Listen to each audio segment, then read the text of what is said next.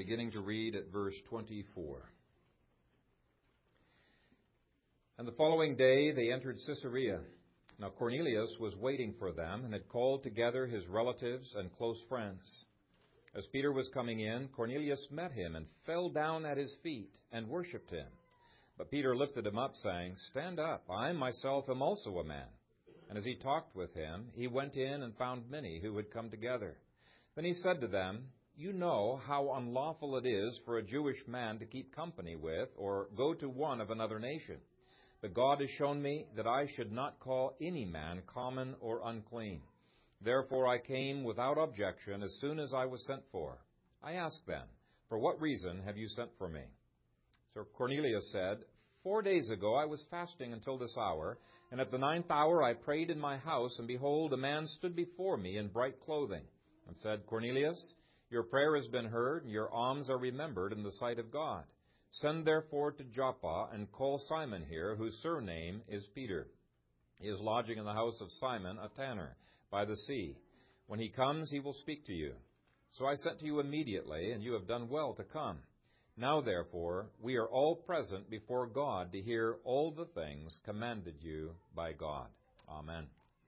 Father God, we look to your word, and it is our desire that we would profit, but we would also respond with hearts of thanks hearts uh, that are devoted to you, that uh, we would respond with worship. I pray that you would enable us by your Spirit to do so.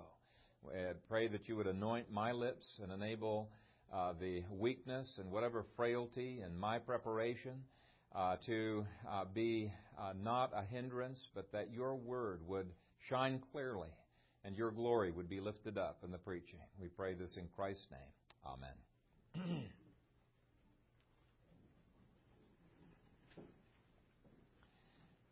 The speaker at a large convention started his speech by saying, Each of us has a job to do in this hour.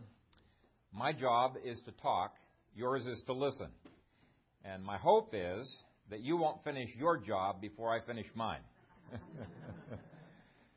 my job today is to talk about the art of listening to a sermon. And before I became a minister, I had 32 years to practice and perfect the art of listening to uh, sermons, and it involved not only note taking and adjustments to my attitude, but also techniques that would keep my mind from wandering and biblical strategies to help me to focus upon God and not just uh, upon the uh, preacher.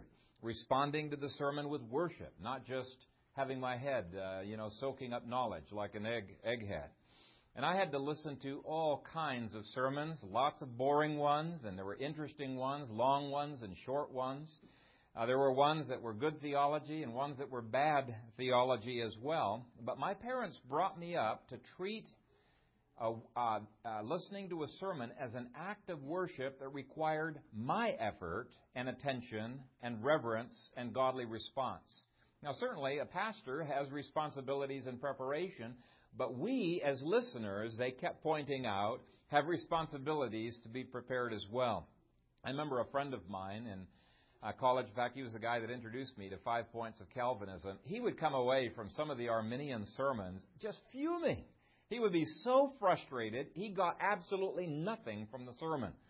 And I exhorted him, you know, two or three times and told him, look, it's you and you alone who have allowed that uh, preacher to rob you of your worship. I mean, I disagree with this preacher too, but my focus is not the preacher, but God. And you know, his sermon had plenty of stuff with which you could praise and worship God. And even on the bad theology, you could have turned it into a prayer for the pastor. Or you could have uh, turned it into a, a prayer of thanks that God has opened your eyes, but it's only been recently He's opened your eyes to these things. And uh, also a prayer for humility. Well, he wouldn't buy in that. he wouldn't buy in that. But I didn't allow him to spoil my worship. I do have to admit there have been times where Satan has spoiled my time of worship and my responses uh, to sermons. And I think if we're honest, all of us have struggled with at least some sermons. Am I right? Am I right? I think all of us have had some struggles with the sermons that we've listened to. And frequently, frequently what has happened is that we have become focused on something that the pastor has said that has irritated us. Maybe it's an illustration, or maybe we have um, uh, had our minds wandering with the anxieties that uh, uh, some things that we have to do in this coming week. But something has allowed us to turn off the switch of worship to God. Now, I'm not going to say everything that you maybe would want to hear to help solve your problem with listening today. In fact, uh, we're not going to be covering everything that the Bible has to say about listening because I really want to stick to the text. But among other things, which we're not going to deal with because I think this is the focus that God wants me to look at on this passage, among other things, this passage, I think, does teach us uh, a number of insights on how to listen to a sermon. The first point is that we should worship the whole family. That may seem really counterintuitive because uh, it's precisely uh, having our little children that we're trying to train that uh, has been one of the distractions, right? That's kept us from listening to sermons uh, in the past. I know when we were training our young ones to sit still and to pay attention when they were real little, man, a lot of times we would miss out things like, what did he say? What did we say? Completely missed it because we were having to discipline uh, a child. So I'm not doubting that this is a struggle. In fact, it is precisely because adults have wanted to be better listeners that they've invented such things as children's church and uh, uh, had uh, things like um, nurseries and cry rooms and things like that. And so I, am very sympathetic. I can appreciate uh, where they're coming from. I can understand their motivation.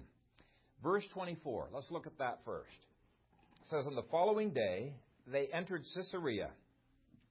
Now, Cornelius was waiting for them and had called together his relatives and close friends. Now, from the context of verses 22 and 33, we know that the whole family was there. Verse 33, he says, We are all present before God. Chapter 11, verse 14, the whole family gets saved.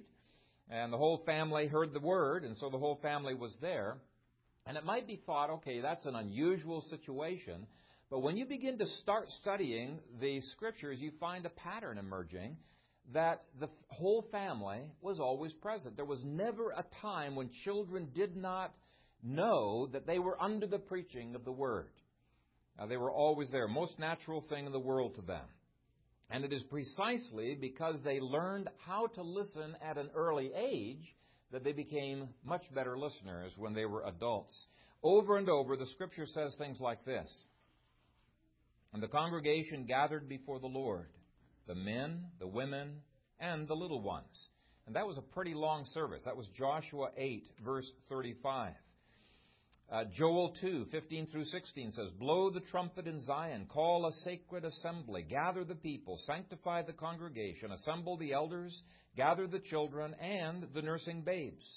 Deuteronomy 31:12 says, "Gather the people together, men and women and little ones, and the stranger who is within your gates, that they may hear and that they may learn to fear the Lord your God and carefully observe all the words of this law." And I want you to especially notice the part of that verse that says, "That they may learn to fear the Lord your God." I mean, learning reverence and worship is not something that's going to happen overnight. And it's certainly not something that comes naturally. It is something that is learned by doing. And so don't be discouraged if at first you don't succeed, right? What happens when children church is established is that their worship service is geared to attention deficit children and their attention deficit problem is reinforced. It's not taken away or removed. And so suddenly, when they join the adult worship at the age of 12 or 13, they have a real hard time concentrating. They have a hard time applying the passage, digging for meat, being interactive with what is preached, and their inward response. And the reason is they've never been trained to do it. Now, I've had people tell me, Phil, you just don't understand my kids. It would be impossible for me to worship together as a family. Well, I can sympathize but I do not agree. And I'll just give you one tip that will maybe help you to breathe with a sigh of relief after a month or two. And I've had many parents who have practiced this and they said, Man, I wish we'd thought of this before. It works like a charm. Now keep in mind, any new habit has to be practiced every day for it to become comfortable. Uh, you can look at any habit, whether it's in sports or whatever. Usually it takes between four and six weeks of daily effort in order to do that. And so here's the thing you should do. Every day, have family worship in your home. Now, you should be doing that anyway. But have family worship in your home and tell your children this is family worship and you need to sit still, you need to be reverent because we are worshiping God at this point. And at first you may have to hold a little child while he struggles and train them. No, we're sitting still. Make them learn to sit still and discipline them when they uh, act up uh, during the worship and they wiggle. And it's a whole lot easier to bring that discipline to bear in the family worship than it is in the church worship.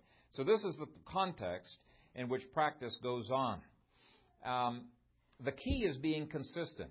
Don't discipline your child one time and then ignore it the other time because you're tired and you want to get more out of your family worship.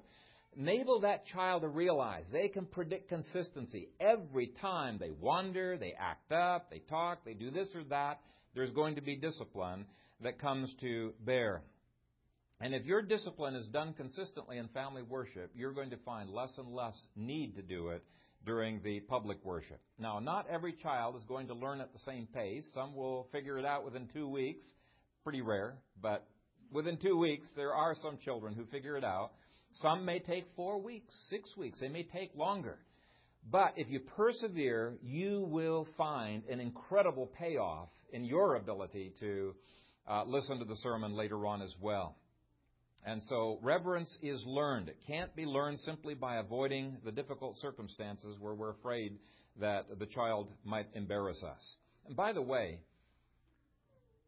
using games to distract your children and to keep them quiet uh, uh, really reinforces the exact opposite of what the scripture calls for. I know it's an easy shortcut for desperate parents. We've been tempted to do that ourselves when our children were young, but it teaches them how not to pay attention. If they need an activity, I recommend when they're really young that you have them draw something about the sermon. It could be, you know, like in this particular passage, a row of kids sitting quietly listening to the pastor. Or it could be a giant ear, you know, listening to a sermon or something like that. Maybe an ear might be uh, easier for them to draw, and it doesn't have to be something that you can interpret if they're they know what it means, you know, uh, that they can take it with them. But really, this is the opportunity in which to train those children to be listeners with an attention span. And so, point number one is basically saying, you know, this is an art that can be learned very young, and there are thousands of children in family integrated churches across America who have been successfully trained to do this without any gimmicks whatsoever. The second thing that I see in verse 24 is that they came with expectation. They came with an attitude of faith. Cornelius was waiting for them, as were the others. They were expecting to hear from the Lord. They were all ears. One of the most discouraging things for a pastor is when he's got a church full of people. Of course, it's not this church, right? But a church full of people who've really not come to hear from the Lord or to worship. They're just, you can tell they're enduring. They're sitting through it. They're counting the tiles on the ceiling, you know. They're, they're really not there.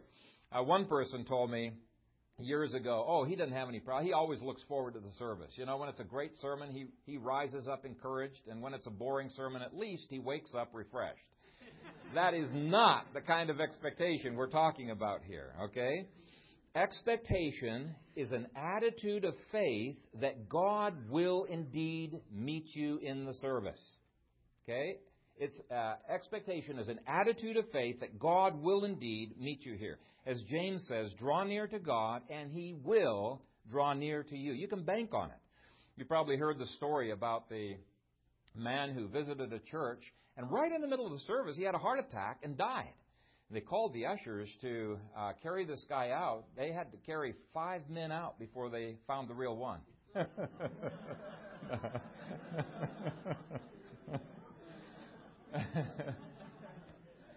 we do need to make sure that we are not spiritually dead and lame and sick sacrifices. We need to get enough sleep the night before so that we're not tempted to sleep uh, through the service.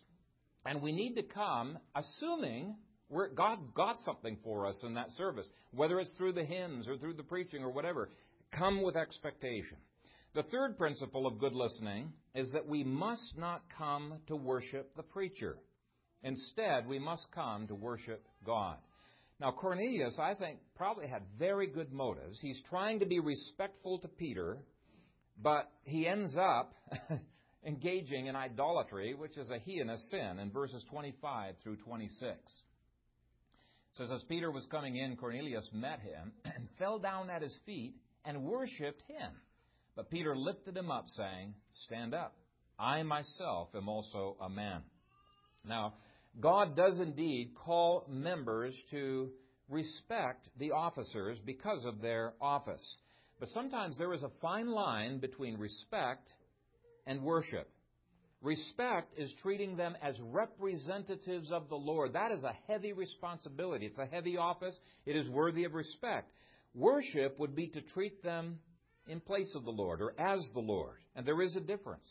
God wants ambassadors to be respected, but if they are not representing the Lord, they are not worthy of respect, whether from God or from man. And so we need to remember the only authority that I have is the authority of the Word of God. Now, you cannot treat me as a Protestant pope. The older Reformed writers uh, worded it this way. They said, The only voice that should be heard in the church is the voice of Christ speaking through the Scriptures. You can look at the Apostle Paul. When he was preaching, he praised the Bereans for checking out everything that he said according to the Scriptures. Now, that is a great compliment. Any pastor, well, most pastors should, would be take it as a great compliment when people are searching the Scriptures to see whether the things that he says are so. That is an awesome, a wonderful thing. Now, there is a balance here. Show respect. Don't worship the pastor. Hold the pastor to a high standard, but at the same time recognize we're men with needs just like you are. I mean, we get hurt just as easily as you get hurt, you know, through meanness or through whatever. We're no less prone to discouragement than you are. We're certainly not infallible, and if you're looking for the perfect sermon, you know, with all of the elocution and the the oratory and everything perfect Sunday after Sunday, well, you're turning the whole institution of preaching into something it was never intended to be. Paul's preaching was not oratory. A fourth principle that has always helped me in the past has been to come early and to be prepared. In verse 27, we find that the people had gotten there even before the preacher did. It says, as he talked with them, he went in and found many who had come together. Now, this is another way of showing respect for God, getting to the service on time. We model what we think about worship to our children by our timeliness. A gentleman having an appointment with a guy, and this guy was always late for meetings. And it was just ridiculous. But this time, he was surprised because the guy was there early and was waiting for him. And so he walked up to the guy and he says, Why? I see that you are here first at last. You were always behind before, but I'm glad to see you have become early of late. That would be a great resolution for some of you to make, you know, to be here first at last, or at least to be early of late. A fifth thing that blesses God and opens us up for blessing is if we avoid cliques, if we avoid exclusionary circles. 1 Corinthians 11 says, This was the precise issue that made the Corinthians uh, lose their blessings in the worship service and instead receive the Lord's judgments as they were failing to discern the body of Christ. And he, he explains that, that the body is the people. When we're mean to one another, we're mean to the body of Christ. And so verse 28 says, Then he said to them, You know how unlawful it is for a Jewish man to keep company with or go to one of another nation, but God has shown me that I should not call any man common or unclean. I've broken that down in your outlines into four different ways in which we can fail to discern the body of Christ and as a result not get what we should be getting out of the out of the sermon. The first is seen in the phrase keep company. People who never come to church, who prefer to be isolationistic, are failing to discern the body of Christ. They're failing to properly honor the body or relate to the body. And so listening to a sermon on tape is not the same thing as coming to church. and so God's admonition is to keep company rather than isolation. The second phrase is that in that verse is another nation. And that stands in contrast to racism. God delights in a church that welcomes people from every race. In Revelation 5, it describes a great throng of people who would come to worship God and sing, and it speaks of them as being out of every tribe and tongue and people and nation. Third phrase is, I should not call any man common. And that stands in contrast to the snobbery of an elite. And by the way, it doesn't have to be rich people who are elitists, who are snobs. In this case, it's the poor fisherman, Peter, who's tempted to look down his nose at the rich Gentile as being common. It'd be sort of like, um, you know, a tradesman looking down his nose at white collar people because they don't know which hand, uh, which side of the hammer to use. And yeah, white collar people sometimes are idiots in certain areas, but that's why we need one another, right? Okay? So whether it's racial snobbery, economic snobbery, any other kind of snobbery, God says, let's not engage in that. The last phrase in verse 28 is, not call any man unclean. There will always be people who come into the worship services who are less put together than you are at this particular stage in your journey. Uh, maybe they've got social faux pas that they make, or maybe it's a sin as bad as what Cornelius has done. That's a pretty bad sin here. you know, worshiping Peter, that's idolatry. And yet we could just love them. Peter does not get all over his case, say, man, you, you should be stoned to death for this because this is a he and a sin. He just corrects him and he moves on. And when we don't call people unclean and untouchable, we have God's delight resting upon us in the worship service. And we can expect the Lord to bless us with illumination, with sanctification through the truth. We're going to get far more out of the worship. The last admonition that we see in this passage is that we should have God centered expectations. And I see five ways in which this worship service was God centered. The first point was simply helping Cornelius to see we always come to a worship service, we always listen to a sermon with reasons, whether they are expressed or whether they're not expressed. Now, Peter wants Cornelius to be thinking about what his reasons are. He asks in verse 29, he says, Therefore I came without objection as soon as I was sent for. I ask then, For what reason have you sent me? And I think that's a good question we can ask ourselves. Self analysis can help us to discern am I really listening to this in a God centered way, or is it mixed? Or maybe is it for totally humanistic reasons that I am uh, listening? Cornelius' reasons are very good, and they can be imitated. Look at verses 30 through 31. So Cornelius said, Four days ago I was fasting until this hour, and at the ninth hour I prayed in my house, and behold, a man stood before me in bright clothing, and said, Cornelius, your prayer has been heard, and your alms are remembered in the sight of God. The first thing that we see here is that Cornelius prepared himself for worship during the previous week. And let's just start the night before. If you look at verse 23, you'll see they got a good night's rest. You know, we will get far more out of a sermon if we come to a sermon having had a great night's sleep and we are refreshed. Now, should go without saying. I shouldn't even have to mention it. And yet it's ignored so many times, I think it does need to be mentioned. In Jewish households, and even in some Christian households today, they follow the old pattern. The Sabbath began at 6 p.m. the previous day, right? It didn't begin at midnight or begin in the morning. It began at 6 p.m. The evening before, they'd already devoted to the Lord this day in scripture reading and prayer. And I can guarantee you, if you started your Sabbath day at 6 p.m. the night before, you're going to be far more likely to get a good night's rest. Now, Jewish preparation began far before that. The full 24 hours before the Sabbath was called the day of preparation. Day of preparation. And it wasn't just a day in which to catch up on chores. They probably had to do some of that. But they weren't working right up to the last minute. There were many other things that they did. They made sure that their pantries had the food that was needed for the Sabbath. They made sure that their clothes were all laid out and uh, that they would be ready for a dress. They, uh, they concentrated in their minds on getting ready, even mentally and spiritually, to benefit from the Sabbath, benefit from God speaking to them. But for the Jews, anticipation began before the day of preparation. In God's providence here, Cornelius had been preparing four days before with prayer. We see him humbly seeking God's face before he goes to church. He says, You know, I want to know God. Uh, he's praying for God's grace. Uh, Karen Burton Mains uh, wrote uh, really a, an excellent book called Making Sunday Special. I highly recommend it.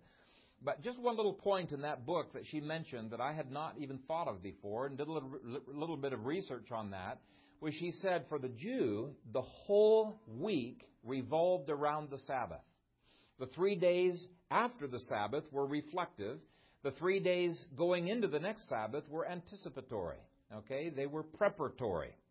And the reason for that is they saw the Sabbath as being the heart of the covenant. It's smack dab in the middle of the, of the Ten Commandments, and it's called the sign of the covenant, and all of the other commandments revolve around that sign, and they said this makes the Sabbath the thing around which our weeks revolve. And I've, I found that remarkable. But in any case, whether you buy into that or not, uh, if you've been praying for the pastor during the week before, you're much more likely to be getting out of it much more. Pray for his preparation. If he's boring, pray that he'd be interesting. You know, well, maybe that's not the goal, but one person said that Sunday morning the congregation gets what it prayed for the week before. So there's preparation.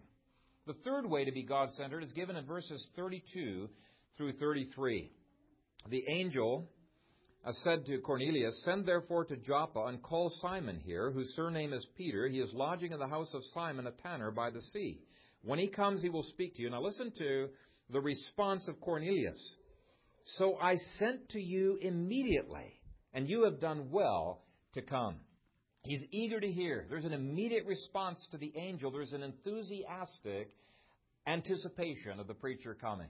When I was a teenager, I looked forward to Sunday morning worship and Sunday evening worship and Wednesday evening worship. I couldn't get enough of God's Word, and I think because I came with an eagerness to hear from God and to learn and to grow, uh, that uh, the Lord opened up the Scriptures to benefit me so much more. The fourth way in which he shows a God centered approach is that he asks Peter to let him have it. Let him have it, okay? Doesn't matter what God wants to say to me, I want to hear it. And you can see that in the second sentence of verse 33.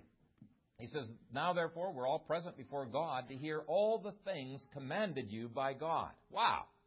There's a great attitude that I think we would do well uh, to uh, to imitate. We want to hear all of the things that God's commanded you to preach to us. We want the Word, the whole Word, nothing but the Word. Bring it on, Lord. Preach it to us. Give it to us. And if you're listening with that kind of an attitude, I guarantee you, you're going to get a whole lot more out of the sermon because God's going to bless you with added illumination. Let me give you a proof text for that. There's many scriptures along these lines if you want more. But John 7, verse 17, Jesus said, If anyone wants to do his will, there's the operative phrase. If anyone wants to do his will, he shall know concerning the doctrine, whether it is from God or whether I speak on my own authority. He's saying your attitude when you come to the sermon is going to make a difference as to whether God gives additional illumination and blesses that scripture to your hearts or whether he does not do so. Now let's break that phrase that we read there down a little bit. He says, first of all, to hear. We've got to have a hearing ear. And so it's to hear versus to daydream. A senator from Ohio used to start all of his speeches with the question, Ladies and gentlemen, why are we here? And he spoke at a psychiatric hospital one day, and as soon as he asked that question, Ladies and gentlemen, why are we here? An inmate immediately responded. He said, Well, because, mister, we're not all there. we need to make sure we are all there, okay? That we are really paying attention, learning how to concentrate. Let me give you some techniques that I have used to keep me from zoning out in a service. And believe me, I've had some services where, man, you were tempted to zone out really zone out. First of all, I ask the Spirit for His illumination before the sermon begins. And if the pastor has prayed for it, I agree with the pastor. If he hasn't prayed for it, I say, Lord, help me not only to understand the sermon, but help me to love your word, to respond appropriately uh, to your word. Second, I take notes of the sermon, and I do this because I've got a lazy mind. You may not realize that, but I've got a lazy mind that needs to be pushed and I take notes as a means of moving my mind forward through the sermon. Now, I prefer to take notes without pre filled out uh, note things. Other people prefer to have the notes in hand. It really doesn't matter either way. But uh, taking notes helps to focus the mind upon the sermon, even if you choose to throw the notes away later on. That's fine. But it's a technique to help you get the most out of a sermon. Third, I talk to God as God talks to me through the sermon. So I will say things like, Thank you, Lord. Or, I didn't know that. I'm going to write that down, Lord. Or, yes, Lord, I repent and I thank you that your grace can change me. Or, Lord, you are so awesome. Uh, I, I, I respond. Now, don't be doing that out loud, or you're going to be the distraction that's keeping other people from paying attention. You know, the occasional amen or yes or praise the Lord, you know, is, is maybe not that distracting, but I'm responding much more when I'm listening to other people preach, and so I have to do it silently uh, within my head. But if you are interacting with the Word, your mind and your spirit are engaging with God. Okay? You're being an active learner, not just a passive learner. Fourth, I flip to the references that the preacher is preaching on. Well, unless he doesn't give you time, sometimes they really go through fast. Because I want to read along with him. I want to be a Berean, but more importantly, I want the word to be reinforced, to go in not just through the ear gate, but also through the eye gate. And so I read. Fifth, I write down action items as to what I need to do differently about my life. If the Lord brings anything to my mind, I write it down and I put it onto my continuing list of action items that uh, will help me uh, to grow. Sixth, I pray for the preacher when he seems to be slow or stuttering or losing his place. I pray for him. If his preaching is particularly bad theology, and I've had to endure some pretty bad theology sermons, I pray, Lord, open the eyes of his understanding. Bless this preacher. I try not to get critical. Seventh, I try to look the pastor in the eye when I am not actually taking notes, because again, that helps me to concentrate. Eighth, I ignore the preacher's bad habits or anything else that could be a distraction. I don't count up the number of times he says, um. I don't count all the ceiling tiles, you know, and the number of fruit flies that are flying around. Uh, you know what I'm talking about, right? Uh, Satan can use all kinds of distractions. It could be the hairdo of the person that's in front of you, or the perfume that's driving you crazy, three people down, you know or somebody's got lint on their shoulder and they're three aisles up and you're just dying to go up and pick that lint off. Out in Ethiopia, it, would probably be a chicken wandering through the, uh, the worship service or a dog yelping. In fact, there was one time my dad was preaching on this precise subject. All of the things that Satan uses as distractions to pull, snatch the word away from your hearts. Remember the parable of the seed that was sown and some birds snatch it up? He says that's what Satan does. He tries to grab that word so it won't even register in your head. And the whole time my dad's preaching on this, he said, Boy, it's really weird. Everybody was looking above his head. And he finds out later on there was this huge snake dangling from the rafters, just kind of writhing around his head. That was one time. They should have paid attention to the distraction, whacked it, you know but uh, try to ignore the distractions. And so those are eight tips that I use to try to develop hearing ears. Let me just repeat those for you in case you didn't get them in your notes. I pray. Second, I take notes. Third, I interact. Okay, I interact with what God is saying to me. Fourth, I read along in the Bible. That's using both the ear gate and the eye gate. Read along. Fifth, I write down action items. Sixth, I pray for the preacher during the sermon. And then seventh, I look the pastor in the eye when I'm not writing notes. Eighth, I ignore extraneous distractions. So, we, we must hear, we must hear intelligently. Well, verse 33 goes on to say to hear all the things. We don't want to have selective hearing where we're hearing the things that sound great, you know, but we're weeding out the things we don't like. Uh, we want to have uh, a, a, an attention span that says, Lord, I want to hear everything that you have to say to me. There are some theologian types. The only things that they're listening for are new information.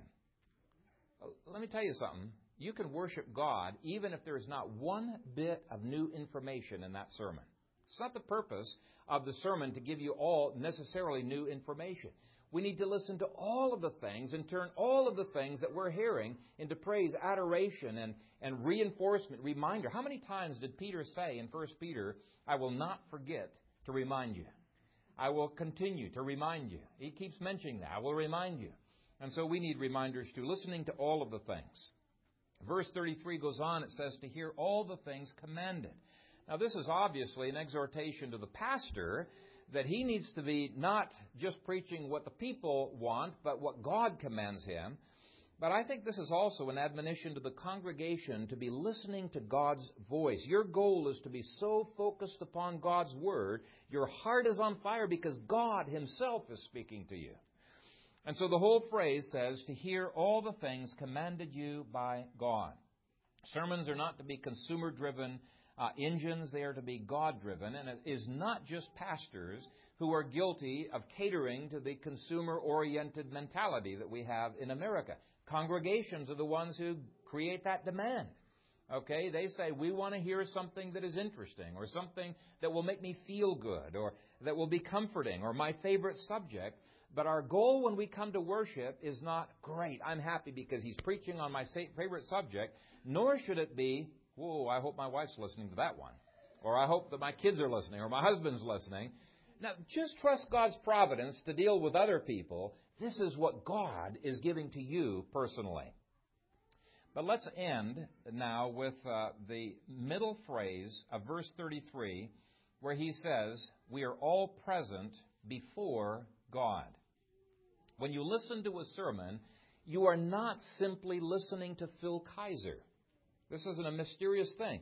You are listening to God speaking to you through the sermon. According to Scripture, God has chosen to use the foolishness of preaching to be His mouthpiece today. There are many scriptures along these lines. Let me give you one. When Jesus sent out the 70 preachers, these are not the 12, He sends out the 70 preachers in Luke 10, and He told them, He who hears you hears me.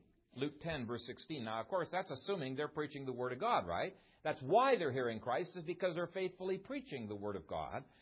But in Pierre Marcel's masterful book on preaching, he said this Jesus makes it a point to affirm that when they proclaim the good news, it is as if he himself, the Christ, proclaimed it in person. It is and remains the Word of God. It retains its same power and effectiveness. And he goes on to give many, many scriptures that show that the preaching of the Word regenerates the hearts. It gives faith. It sanctifies saints. It confers hope. It is the power of God. Okay?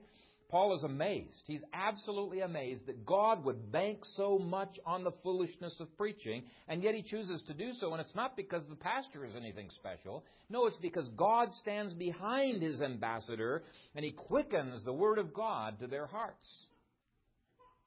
Now, this consciousness of God's presence with us in His royal covenant ceremony. That's what this is. It's His royal covenant ceremony. It ought to affect our inward emotions, it ought to affect our outward demeanor. And even our dress is a reflection either of what we are expecting from the worship or maybe what we've experienced in the past out of worship. I think it is especially a reflection of what we think worship is all about. Is it truly God we are meeting with? Is it God who is speaking to us through the foolishness of the preacher? Paul said, My speech and my preaching were not with persuasive words of human wisdom, but in demonstration of the Spirit and of power. 1 Corinthians 2, verse 4. In the previous chapter, Paul, Paul had said, Yes, the world thinks it's the foolishness of preaching, but he said, It is the power of God. It is the power of God to you. So, having looked at this passage, what can we conclude? Well, I think we can conclude that failing to listen to sermons properly is a sin, and since Christ came to save us from our sins, we can have hope. Now, if it wasn't a sin, maybe it would be no hope for my wandering mind, right? But if it is a sin, then there is hope. And there's not only hope for our change, but we're no longer condemned by the fact we've got wandering minds, right? We can come boldly before the Lord uh, when we get our mind back again and not worry about those judgments. We can also conclude that listening to God's Word is a virtue that Jesus perfected while he was here on earth.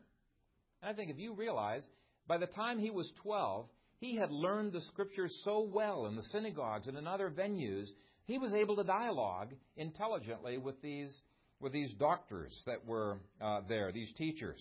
And So he had obviously been a good li- uh, listener, and the same Jesus can live his life through you. He can enable you to be a good listener as well. So it's not just the passive obedience that covers your failure to be a listener, praise God, but it's his active obedience, which is given to you as a gift in which he lives through you.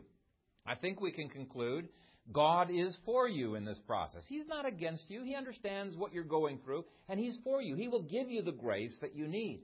I think we can conclude that the art of listening to a sermon doesn't happen automatically. It has to be learned, and it can be prepared for.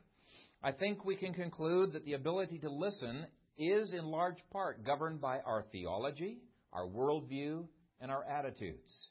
It is transformed when God opens our understanding to realize when we come to worship, we are meeting in His presence. We are meeting in the presence of the holy angels. When I was doing research for this article, I didn't find a lot of help, but there was one, a one page article by the Alliance of Confessing Evangelicals that I thought was really good. It was titled How to Listen to a Sermon. And I'm going to close by quoting their concluding statement. At the end of the page, they said, So, what is the right way to listen to a sermon? with a soul that is prepared, a mind that is alert, a Bible that is open, a heart that is receptive, and a life that is ready to spring into action. And I say, Amen. May God give us such reception to His sermons that come before you week after week. In fact, may He give you incredible joy as you learn to focus in upon Him. Let's pray.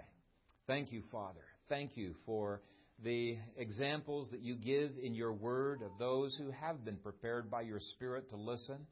And uh, we confess that there have been times where we have uh, failed to listen as we ought. Our minds have wandered. We've not been focused upon you. We have, have such a difficult time offering up our worship to you.